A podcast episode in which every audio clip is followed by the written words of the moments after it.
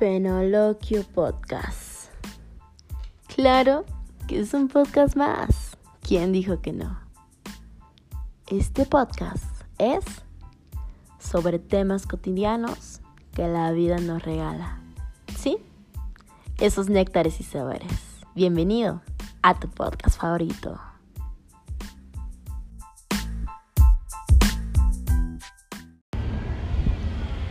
Venga, ya arrancamos con un episodio más de Fenoloquio Podcast. Estamos en febrero, mes de la amistad y eso, y mucha gente le da un peso bastante importante a esta celebración o como le quieren llamar. Pero, por si muchos no se habían dado cuenta, eh, en el inicio del año 2022 han aumentado los índices de suicidio. Y ustedes dirán, güey, o sea, pues qué chingados, ¿no? La gente lo hace todo el tiempo, pero no. Básicamente, eh, los años que hemos estado en pandemia han desatado pedos muy cabrones en la cabeza de todo el mundo. Pero está pasando algo que quizás no nos habíamos dado cuenta. Ignorando otras cosas, estamos haciendo a un lado estos pensamientos, comentarios o incluso conversaciones que de repente tiene gente cercana a nosotros o simplemente pues gente que puede que incluso no sea tan frecuente. Les diré, por ejemplo, la modelo, esta súper famosísima, que se suicidó y se aventó de un rascacielos en Estados Unidos, dicen los medios de comunicación que aparentemente era súper exitosa y muy feliz porque pues tenía dinero, casas, carros, este, premios, había sido Miss Universo, en fin, lo que todo el mundo podría decir en ese momento que era la felicidad material. Pero como dicen todos, ¿no? Todo el mundo la veía muy feliz. Y como dicen las imágenes, la depresión también se ve así. Uno no podría imaginar quizás que estaba muy solo, que se sentía muy mal. Para no hacerles el cuento largo, esta chica se suicida y se avienta. ¡Pum! Se muere. Y todo el mundo se pregunta, pero si yo se veía tan bien y demás, ¿no? Pero volvemos a lo mismo. Aquí lo que quiero recalcar es que ignoramos el estado anímico de la gente, porque aparentemente se ve bien pero no preguntas, no investigas, no indagas, no te preguntas de verdad cómo está. Entonces lo que pasó con esta chica es que, bueno, no sé si no tuvo con quién hablarlo, fue algo silencioso. Primer suceso. Segundo suceso es, bueno, estoy hablando como en mi caso personal, ¿no? El segundo suceso es el de, el de una persona muy cercana y muy querida a mí. Eh, me marca un sábado en la noche y me dice, llorando y muy mal, que pues igual se quería quitar la vida, ¿no? Entonces, en ese momento digo, no, o sea, era madrugada, yo muy lejos, no sabía dónde estaba. Fue una noche eterna.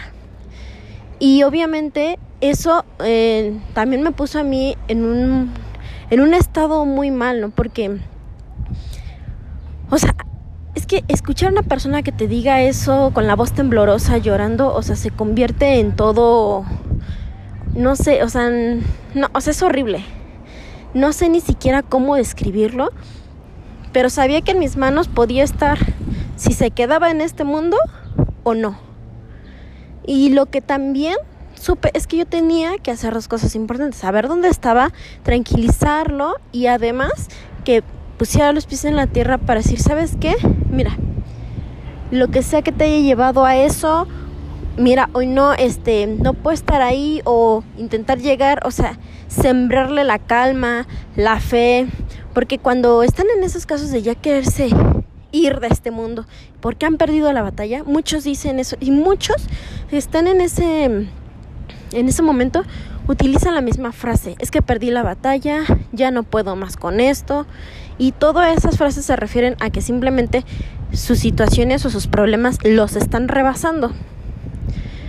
Entonces, eso fue lo que hice. Primero, tranquilizarlo, saber que de una manera u otra yo estaba ahí con él, ¿no? Apoyándolo, que sintiera mi abrazo, mi abrigo y que le diera yo un consuelo. Sea la razón que lo haya orillado a eso, traté de motivarlo a dejar esa idea y que tomara el de, ok, vamos a hacer algo para que dejemos de estar en ese lugar, ¿no? De movernos del lugar de hoy ya no quiero vivir. Fue una noche eterna. Bueno, esta persona al final, pues mira, está viva y lo logramos. Eso fue sábado para amanecer domingo. Y casualmente el lunes o martes me parece, yo estoy en un grupo de mochileros que se llama, bueno, un grupo de mochileros, ¿no? En Facebook. Entonces, ah, generalmente aparece gente viajando, ¿no?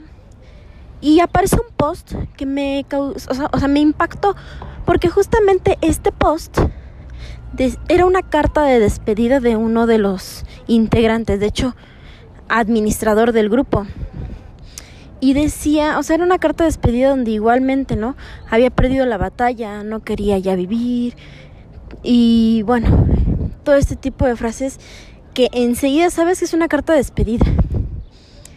Y había miles de likes, tristezas, este, reacciones y además como 500 comentarios, ¿no? Todos, o sea, de verdad que cuando uno dice, es que me siento solo, en ese momento, quizás él no lo estaba viendo, pero había más de 500 comentarios dándole un abrazo a distancia, ayuda, una palabra de fe, o sea, había más de 500 personas preocupadas por esta persona, yo incluyéndome.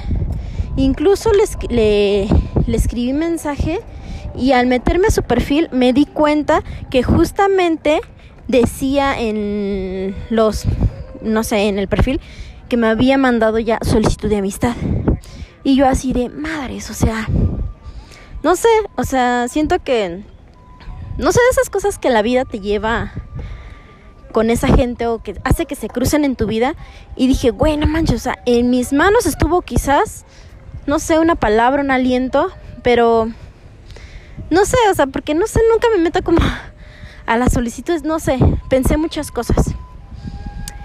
Y creo que, no sé, además de los resultados que arrojan las estadísticas, que esto esté pasando tan cercano a, a mi círculo, me parece impactante. Incluso siento que de alguna manera debo de hacer algo y no nada más es como platicarlo en el podcast. Siento que debo de no siento, lo que yo quiero es que nos concienticemos más con la gente. No nada más de decir, oye, ¿cómo estás? No, pues es que estoy bien mal, porque mira, échale ganas.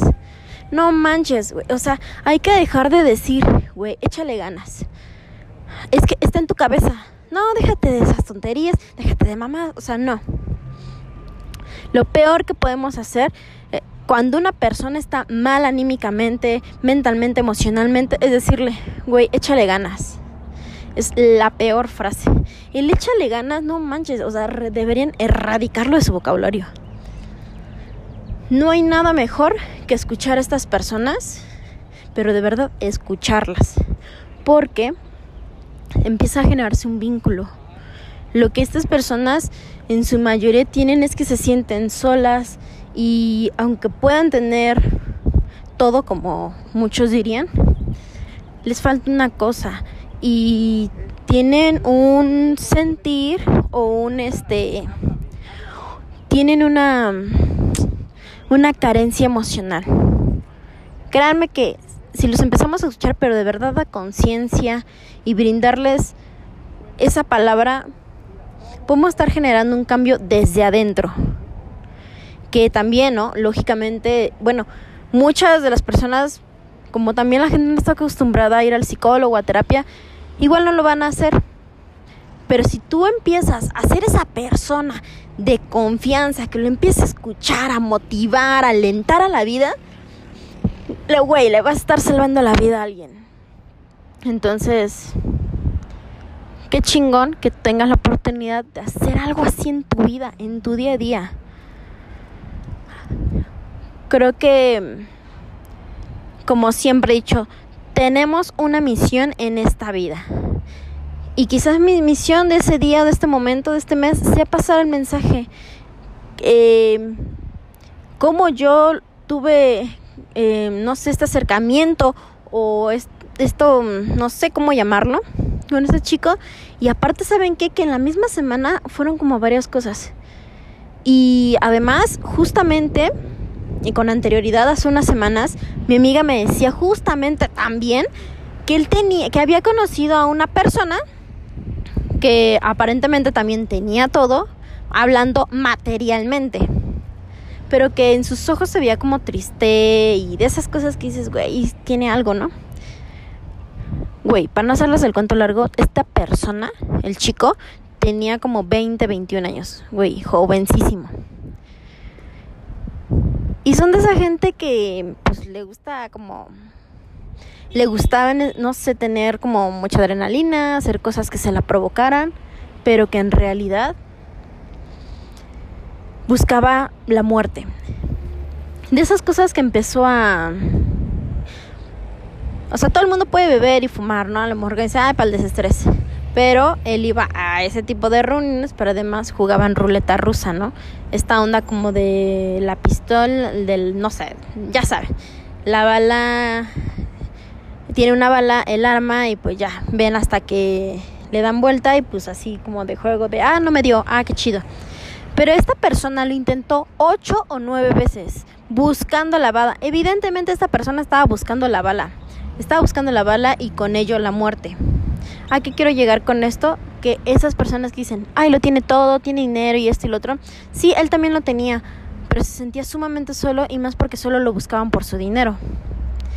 Él tenía muchísimo tiempo ya buscando eso.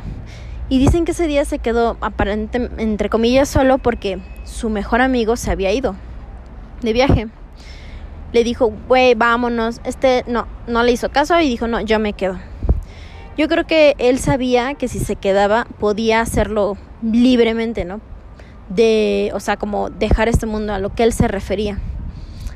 Él ya decía muchas veces, me contaba mi amiga que decía, no, este ya no quiero vivir, quiero ya dejar este mundo, me siento muy mal, me duele todo esto, pero no se refería a algo en específico.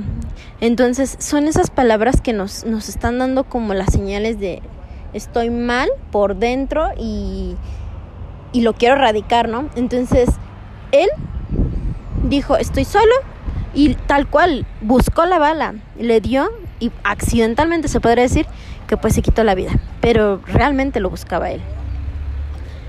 Al final, cuando todo, cada historia empieza a pasar una tras otra, una tras otra, me voy dando cuenta y digo, no, o sea, nada es casualidad en la vida, menos en mi vida. Entonces todas estas historias empezaron a suscitar una tras otra, una tras otra.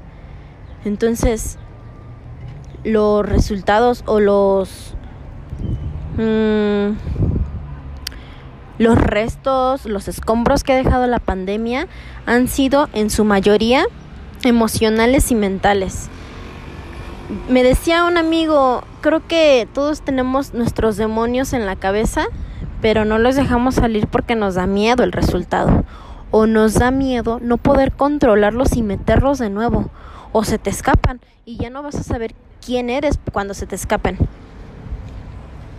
Y sí, pasó esto en, en muchas personas y creo que ahora estos son los, los restos, los, los escombros que está dejando toda esta pandemia y todos estos casos. Por eso el día de hoy los invito a que tengan más conciencia de los comentarios que les diga su gente cercana, que escuchen, que esas historias que les cuenten. Escuchan, que ustedes ya escuchando las historias que yo les estoy contando, pueden darse una idea cuando la, la gente tenga este problema, o sea, cuando se esté orillando a este a esta situación o cuando ya esté devastada como para decir ya no quiero estar aquí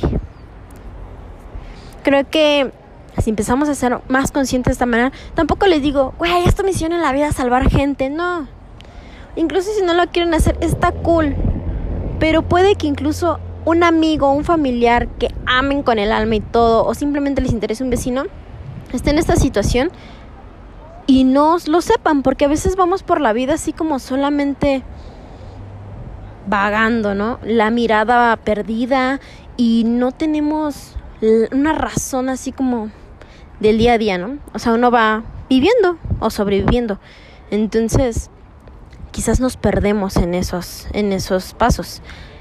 Entonces, a lo que quiero este, llegar con esto es que justamente con, con estas historias se pueden dar una idea a grandes rasgos cuando una persona necesita ayuda o está en un momento como literal dirían este en la tablita, ¿no? O sea, hoy está, mañana cae, puede ser imprescindible. Entonces, teniendo en cuenta todo esto, puede ser importante y le podrían estar salvando la vida a alguien hoy, mañana, pasado siendo conscientes ya de la situación que estamos viviendo en el mundo, ya no nada más aquí en tu ciudad, en tu colonia. Esto es a nivel mundial. Todo el mundo hemos tenido la pandemia, pues es mundial.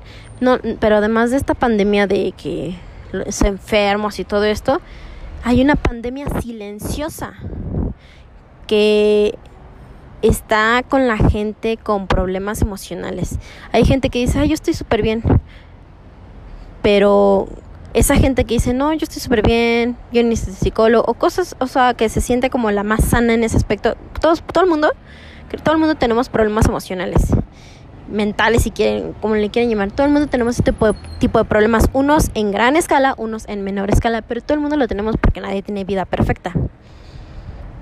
Entonces, incluso la gente perfecta puede llegar a tenerlos porque se va sembrando entonces, conforme va avanzando esto, uno se empieza a dar cuenta que, híjole, como que esto me hace ruido, ay, como que esto me molesta. Entonces empieza a crecer y se empieza a formar algo más cañón, ¿no? En tu cabeza. Pero justamente la, la gente que se cree más sana es la que está más mal, ¿no? Y pues no lo evidencia. No es general, pero por ejemplo, pues el el que tenga padres divorciados, el que solo creció con el padre, el que solo creció con la madre, el que creció sin sus padres, el que creció con los tíos, incluso los que crecieron con sus padres juntos, incluso crecieron sobreprotegidos. Entonces, de una forma u otra, tengan la vida que hayan tenido, tienen ahí un, un detalle, ¿no? Que arreglar o que simplemente la familia, las familias que se guardan secretos o que esto no se platica en la mesa, esto no se platica con la familia, esto no se lo platica a fulano. Desde ahí hay ya problemas emocionales y ahí ya es a nivel familiar. Entonces, échenle cabeza, vamos a echarle ahí una analizada a toda esta onda, todo este panorama y pues vamos a ver qué se puede hacer, ¿no? Vamos a ver qué se puede rescatar, qué se puede incentivar o incluso de qué manera se puede motivar a esta gente a desistir. Pero antes que nada hay que darnos cuenta que personas están en ese, en ese, en, no sé, en, en esa situación. Entonces, con estas historias espero que estén súper alertas y pues ya saben, este tema así como que fue como súper rápido. Igual por eso no había grabado el podcast porque fue un mes súper loco, pasó de todo entre el trabajo y demás, no tenía cabeza, pero esto dije, no puede pasar un día más sin, sin que yo tenga que hacer el podcast y así de manera rápida les cuente esto y estemos activos.